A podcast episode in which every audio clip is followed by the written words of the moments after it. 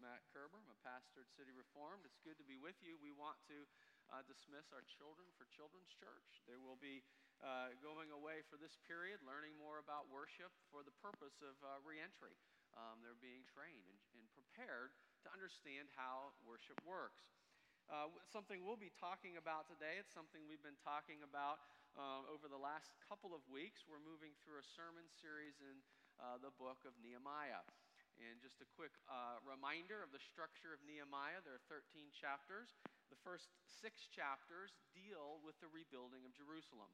The book of Nehemiah occurs about 450 BC, so approximately 2,500 years ago. Uh, and uh, there are many differences as we look back on it, and yet many similarities. Uh, the people of God in Nehemiah are people that needed to be re- reformed and renewed. Uh, the first six chapters deal with a very physical reformation and renewal. The city needed to be rebuilt. It had been conquered uh, because of their rebellion. The people had been taken into exile. They returned, and for 90 years they struggled to do the basic rebuilding. But under the leadership of Nehemiah, they rebuilt the walls and reestablished the city as a place of safety where humans could flourish. However, the next six chapters of Nehemiah cover a different type of rebuilding. It's the spiritual rebuilding of God's people. It's those chapters we've been looking at recently, and it's a section of those chapters we want to look at today. Chapters 8, 9, and 10 uh, show a, a cycle of, of events that occur in a set period of time. In these periods of time, the spiritual renewal of God's people is particularly relevant and particularly visible. Uh, we've been preaching on these chapters for the last couple of weeks, and what I'm intending to do today is to pause and look back over where we've come in the few weeks to see the picture of how they fit together. Because I believe it's here at this vantage point that we can see more clearly the real message of the book of Nehemiah. The message about the reformation of God's people and the ongoing reformation that we need as God's people today going to read excerpts from what, where we've been, uh, and I'll be referring to sermons. Uh, my goal is to explain what we've done.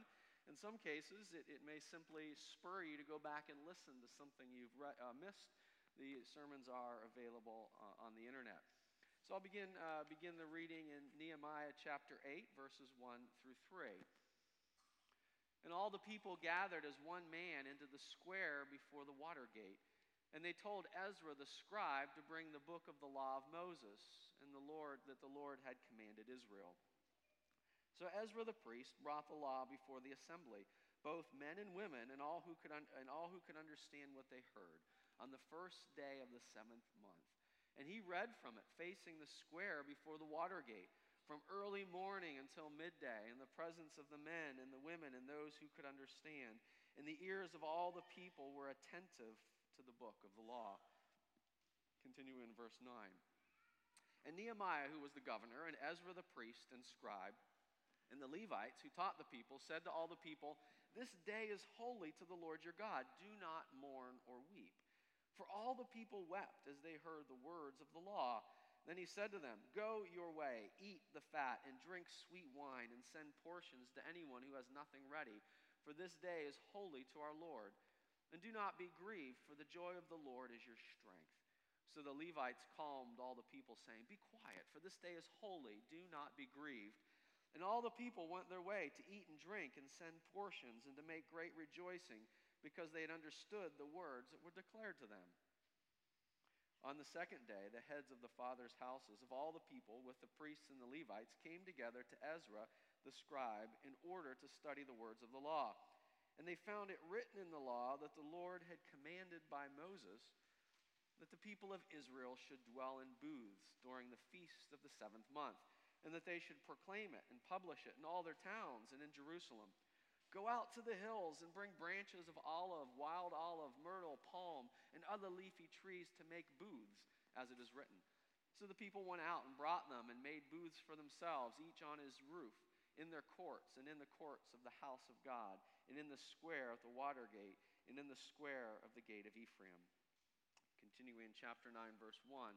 Now, on the 24th day of this month, the people of Israel were assembled with fasting and in sackcloth, and with earth on their heads.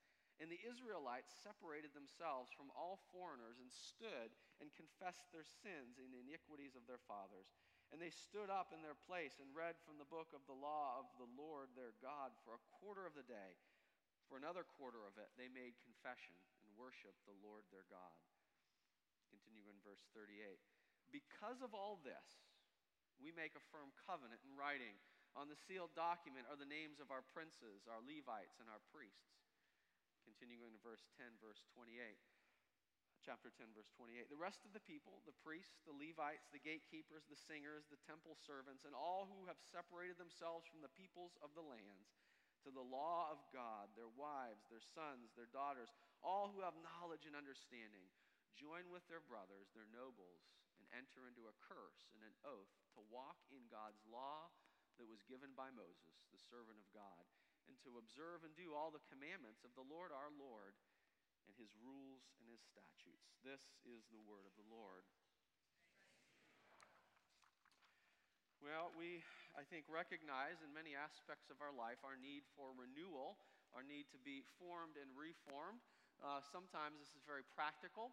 Usually, there are seasons of the year where we look around our house and, and see the ongoing clutter and the ongoing disorder, and we realize we need to spend a whole day reforming our house. And so, a day off or a, a mini vacation is occupied with bringing order to our physical life and, and, the stuff around us. It's not my favorite way to spend a day off or a vacation, uh, but it's necessary and it's helpful. The, book of uh, Nehemiah began that way a, a period of bringing to order the physical affairs. But it's in the second section, the second half, that I think we can relate at a deeper level. There was a need for spiritual renewal. If you're a Christian, you would recognize there are periods of your life where you have ups and downs and highs and lows. You may feel closer to God or closer to others. In our relationships, we need to be reformed and renewed. Uh, just as there are periods in our, our life where uh, we need to bring order to the physical reality of our life, often we see vacation as a time to reorder and reform our family. Uh, we've had opportunity to do that this summer, uh, thanks to uh, thankful, gracious uh, uh, graciousness of our church. We have opportunities to be away, and often my wife and myself notice during those times how our relationships are changed during our times together. However, over the years, I've recognized that vacation is also a time for spiritual renewal, spiritual reformation. And I've found that I never truly rest and find deep renewal unless I commit myself to seeking God and being reformed by Him. Again, we see these practices at work in the book of Nehemiah. One of the things that I find so interesting in this section, and the reason I want to pause here to look back over the last couple of chapters, is that there is a unity to what we've been looking at. Each week, we've dealt with a section of this season of renewal, a season of reformation. And in this series of three chapters, the events are all given dates in the month of the calendar. I think it's a clue from the author of this book that we should be thinking of the relationship to each other. I intentionally included them in the sections that I reread. It said the first day of the seventh month, the second day, the 24th day. These things are connected. They're the only events given that type of a timeline in the book. They're happening together. There's a, a totality of the picture at the heart of the book of Nehemiah is the people of God being spiritually renewed. It's not just the city that is formed and reformed, but it is the people who are reformed. Now, you may recognize when I use the word reform and reformation that it is a, a weighty word in our context.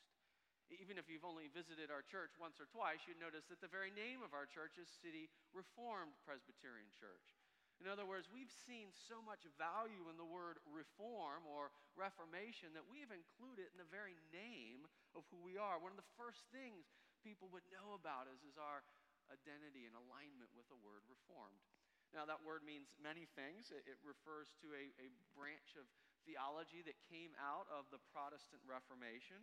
But more broadly, it refers to our commitment that we are a people who must continually be shaped by God's word. We must be continually reformed. One of the uh, sayings that eventually came out of the Reformation is that the church, the Reformed church, must continually be reformed according to the Word of God. And now, this, this practice of renewal is not one that's just one and done, but an ongoing reality.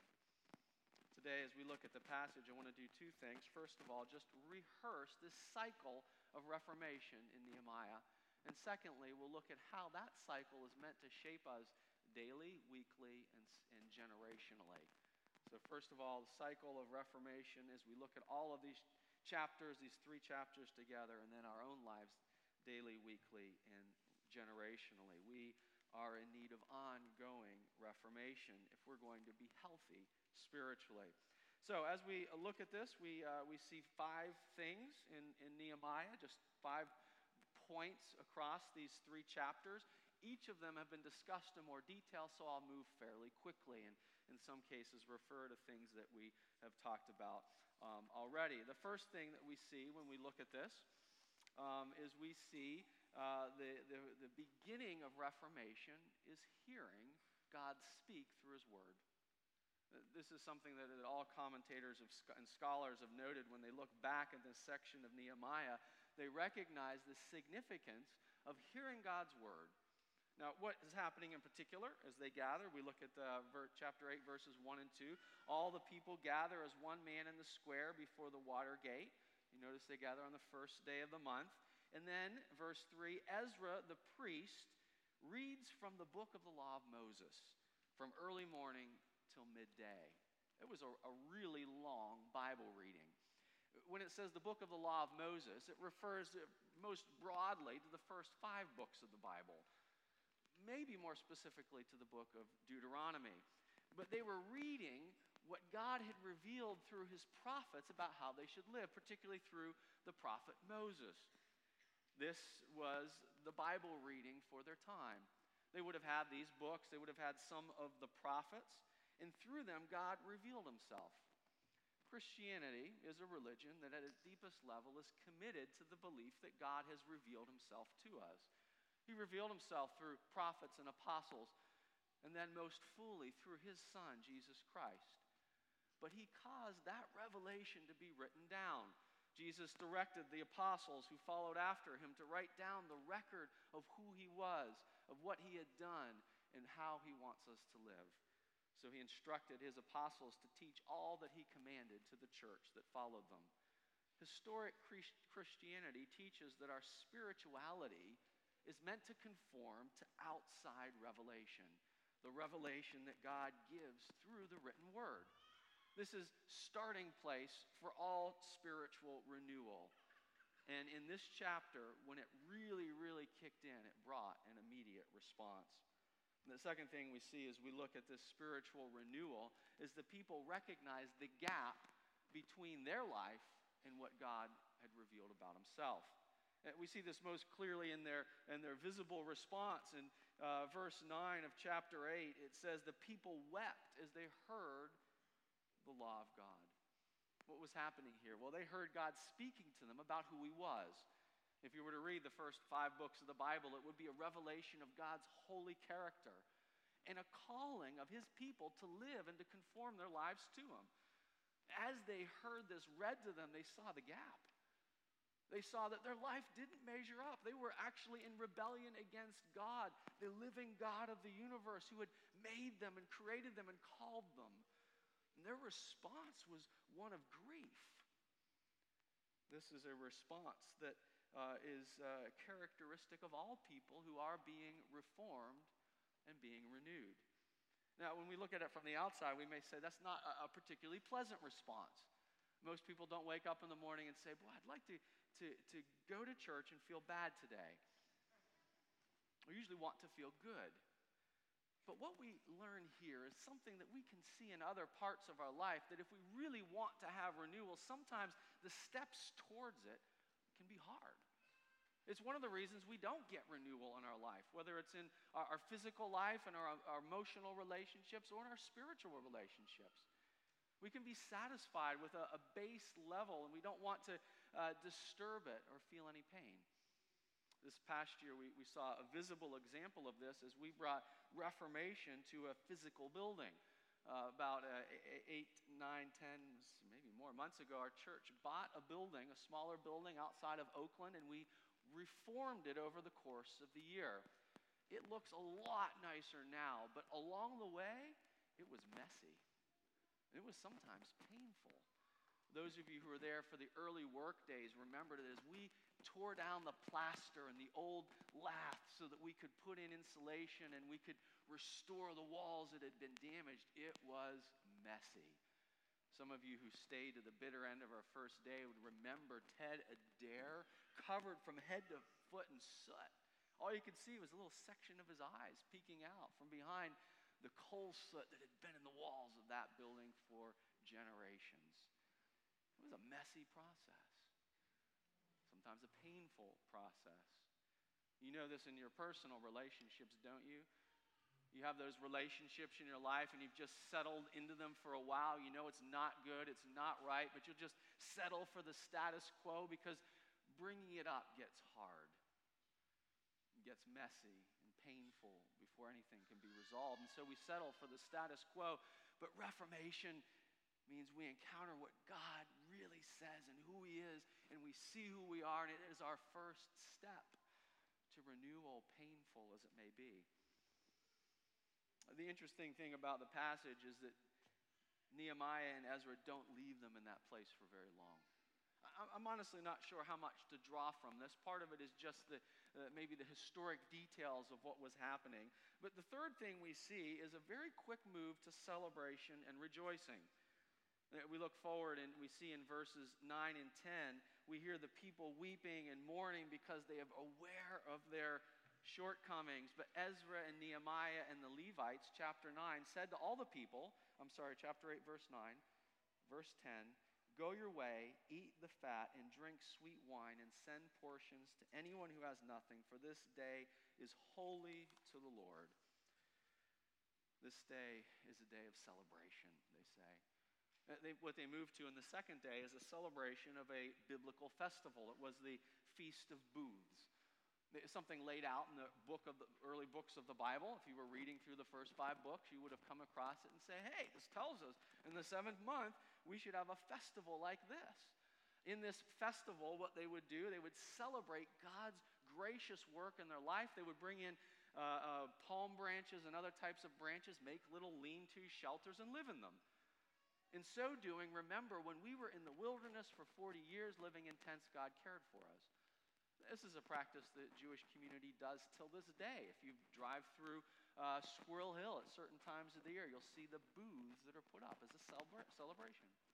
It was a celebration of God's gracious power to save. He had saved them and sustained them. It's curious to me that in this section of renewal and reformation, Nehemiah and, and Ezra move them so quickly to this point. I don't know all the reasons, but what clearly emerges as we read this section in context is that the thing they really need to know, having read God's law, having seen their fallenness and their shortcomings, what they really need when they know their sin is a reminder of God's saving power and grace. That's what happens. Uh, it's going to be a celebration. It says literally, you know, eat, eat the, the fat food and drink the wine and share it with people around you. Send the portions to those that need it. It's going to be a celebration because our God saves. And perhaps they did this, and um, again, I'm conjecturing here. Perhaps they knew they needed to move so quickly to it because when humans see their sin, their first impulse is to look inward their first impulse is to rely on some of their own spiritual activities to figure out how they're going to make it right with God and what they're going to do. Ezra and Nehemiah move them immediately to the saving power of God. For them and for us, this is a characteristic of all Reformation. Reformation is not a, fundamentally a recommitment to live better or do different. It's not just a, a new set of promises but it's broken people coming to a holy God and being overawed by his grace. God's gracious power to save. that is at the heart of every reformation in history and every reformation of the Bible. It is God who is exalted, God who is lifted up. Those saints in the Old Testament here lived under the promises and the shadows of a mediator who would come and save them. They had the sacrifices in the temple, the promise that God would provide a lamb, that their sin would be passed over. On the other side of the cross, we see clearly that God saves fully and finally in Jesus. At the heart of all Reformation is the gospel, it's the cross, it's the good news of God saving us through Jesus Christ. Several weeks pass, and on the 24th day, they gather again. Again, this is curious to me. It's the 24th day of the month they assemble. I, I don't know exactly why it would be that particular day. But the author lists it, notes it, gives us a timeline. Having read the law, having seen their sin, having rehearsed the saving power of God, now they come with diligent practice of confession. Again, we may have thought the order would be different. We may have placed this earlier, before the celebration. I, I don't know all the reasons it happened this way. Uh, but again, I have my uh, theories, and one theory is confession takes time true confession. Uh, not, not just a, a, a, quick emotional response, but a, a thoroughgoing analysis of our life in comparison to God and what He's called us to do. I think it takes time, it takes serious consideration. And, and I think as we look at this passage, again, we don't know all the reasons. I want to be a little bit careful, but one of the lessons I draw from it is that what God values here is the intentionality of the confession more so than the immediate response. In the immediate response of hearing God's law, the people weep, and Ezra and Nehemiah come in and say, Listen, look at God's salvation. And then, when they come back on the 24th day, they produce, the leaders working for them, a thoroughgoing analysis of the reality of their situation and how they need to stand differently before God. Again, I'm not going to rehearse sermons of the past weeks, but there are uh, two things that we really see happening on the 24th day. Uh, looking ahead, chapter 9, verse 1. Now, on the 24th day this, of this month, same month, the people of Israel were assembled with fasting and in sackcloth and with earth on their heads. And the Israelites separated themselves from all foreigners and stood and confessed their sins and the iniquities of their fathers. We notice three things happening there. First is the separation uh, from, uh, it says here, foreigners. Later it says the people of the land. Uh, that phrase refers to people that uh, lived around them but were not part of the same religious community. Uh, prior to the coming of Christ, God's people were both a, a, a group of people and a religion. The thing at play here, as you may remember looking at it in past weeks, is that they needed to be committed to the historic practices of their faith. One of the ways Nehemiah particularly warned them to separate themselves from the, the people of the land uh, was not to intermarry and to be careful how they engaged in, in uh, the, uh, the business practices, particularly on the Sabbath. This is fundamentally for us not a, a, discussion of our ethnicity or nationality, but it's a discussion of religion. How we are committed who we are committed to. And we hear and hear the warnings that the, uh, the culture around us always presents challenges for us. Reformation causes us to think carefully about those challenges, how we are separated spiritually unto God. People from every tribe, tongue, and nation who put their faith in Jesus are called to be separated spiritually to God through Jesus. We heard this uh, warning last week as we looked through the passage and saw that Nehemiah carefully drew out all of the points of the law that were particularly hard for them. He was careful to help them think about the ways their, their contemporary culture challenged them, where their engagement with the world around them needed to be reformed. As we looked at it last week, we are a people who continually need to be reformed this way. We're always in danger of compromise. If we're not intentional, we begin to think about who we are and how we live in ways that reflect the cultural around us and not the abiding Word of God. We're going to engage faithfully with the world around us, we need reformation. But you notice the other thing that was really emphasized in these past weeks was not just their contemporary culture, but their historic culture. Uh, it says three things they separate, they confess their sins and the iniquities of their fathers. But the flow of the chapters really emphasized two of them. It emphasized their need to separate from the religious ideas around them, and it also presented a thoroughgoing confession of the sins and the iniquities of their fathers. I had to deal with their history. That is a challenge for us as well, isn't it? We recognize not only are we, we tempted and challenged to compromise in many areas of modern culture, but that we have a history behind us, a history in which our forefathers compromised in their day and age. Reformation deals not only with the present, but it deals with the past. Those of you who've been around our church for a number of years know that our denomination, our presbytery, our church has been wrestling with some of our history, particularly a history of racial sin, indifference, failure to love those who are different. And we have committed ourselves to trying to make steps in a different direction. It's hard. It's a hard things for us to talk about. Whether, whether our concern is uh, wrestling with compromise in our modern culture or dealing with our history, both of these practices are at times threatening. Sometimes we can be so obsessed with one that we are not concerned with the other. I think Nehemiah helps us here he shows us what we, what we really need is not just to deal with oppressive sin in American history, nor just to be concerned about modern trends progressing towards disobedience. What we need is reformation. We need all that we have to be under God's word. It's a challenging and threatening thing for us to do, and we move to the five, fifth point, the fifth principle here we're reminded that confession is not an end in itself, but a path to new living. Why were they doing this? Why were they separating from their culture? Why were they confessing the sins of their fathers? Because they needed to commit to walk in new obedience. The word the Bible uses for living in new obedience is holiness, God likeness.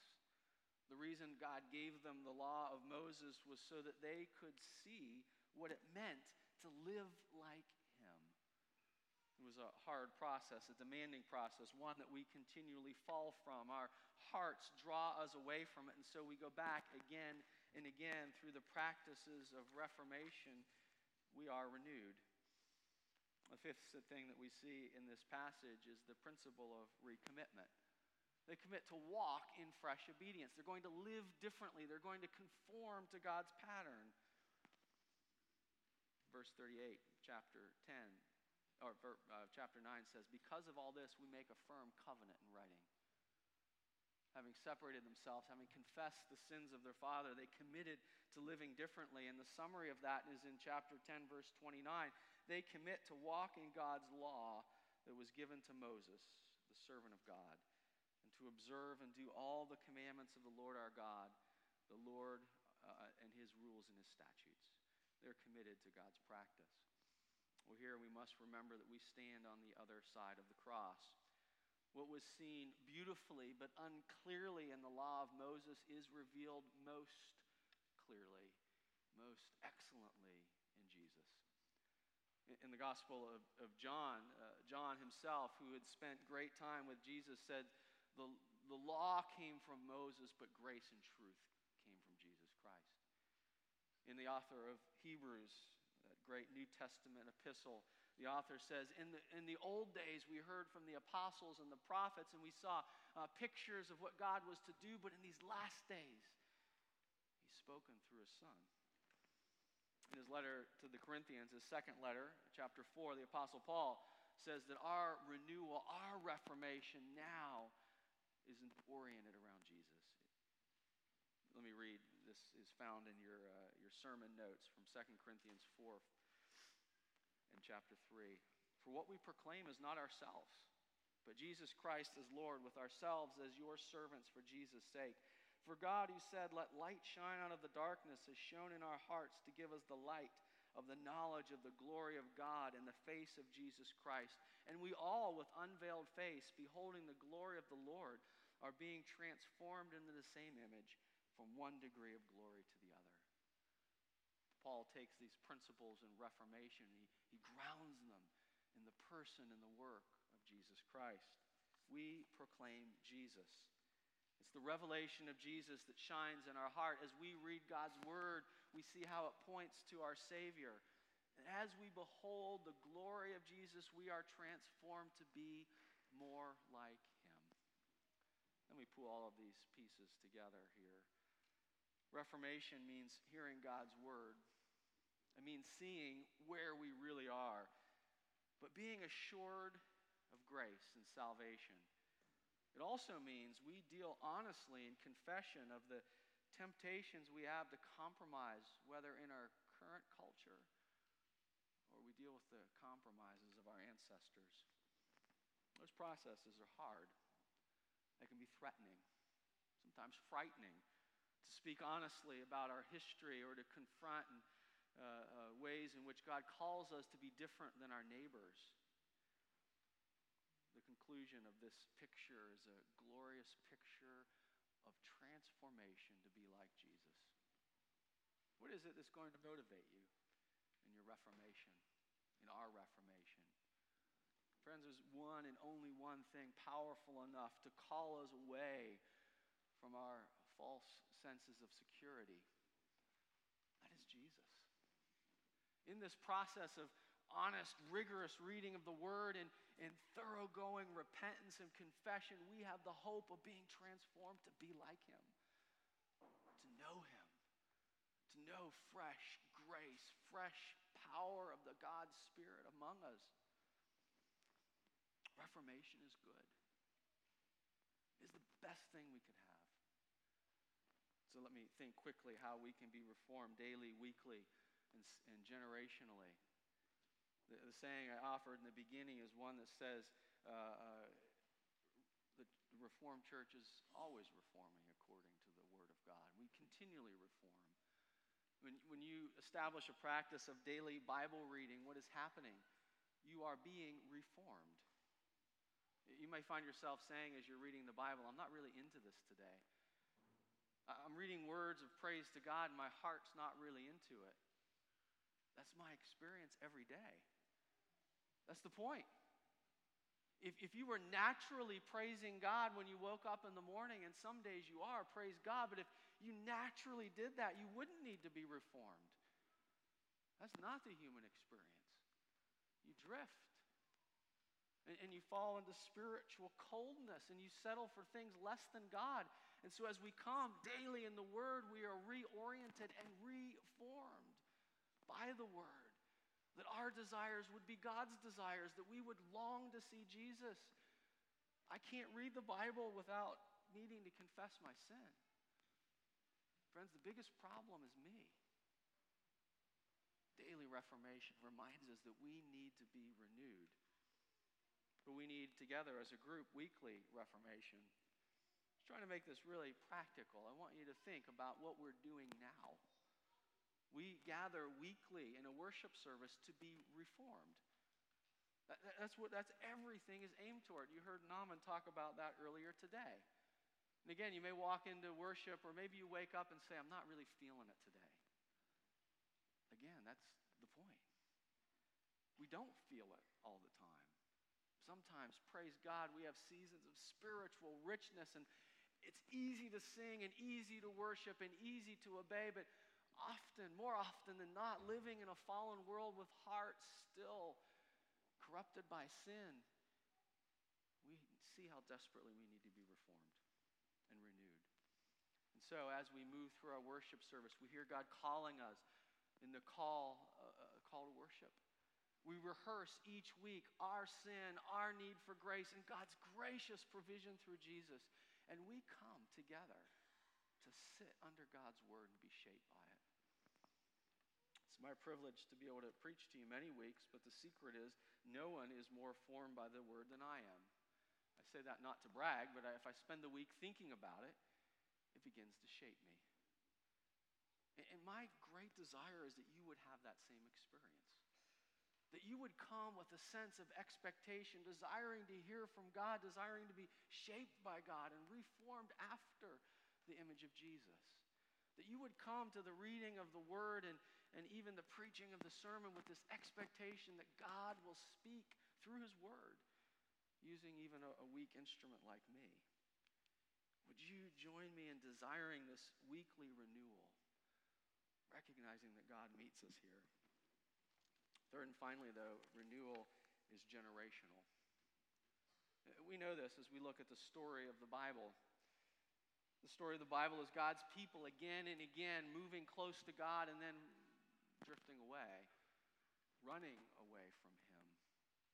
What's happening here in Nehemiah is a clear picture of something that happened again and again and again the book of Judges, the book of Kings. Even the book of Nehemiah includes these cycles. There are six chapters of rebuilding the city, six chapters of rebuilding the people, and then a, a 13th chapter where Nehemiah goes away, comes back 12 or 13 years later, and they have to do it all again. We continually need to be restored.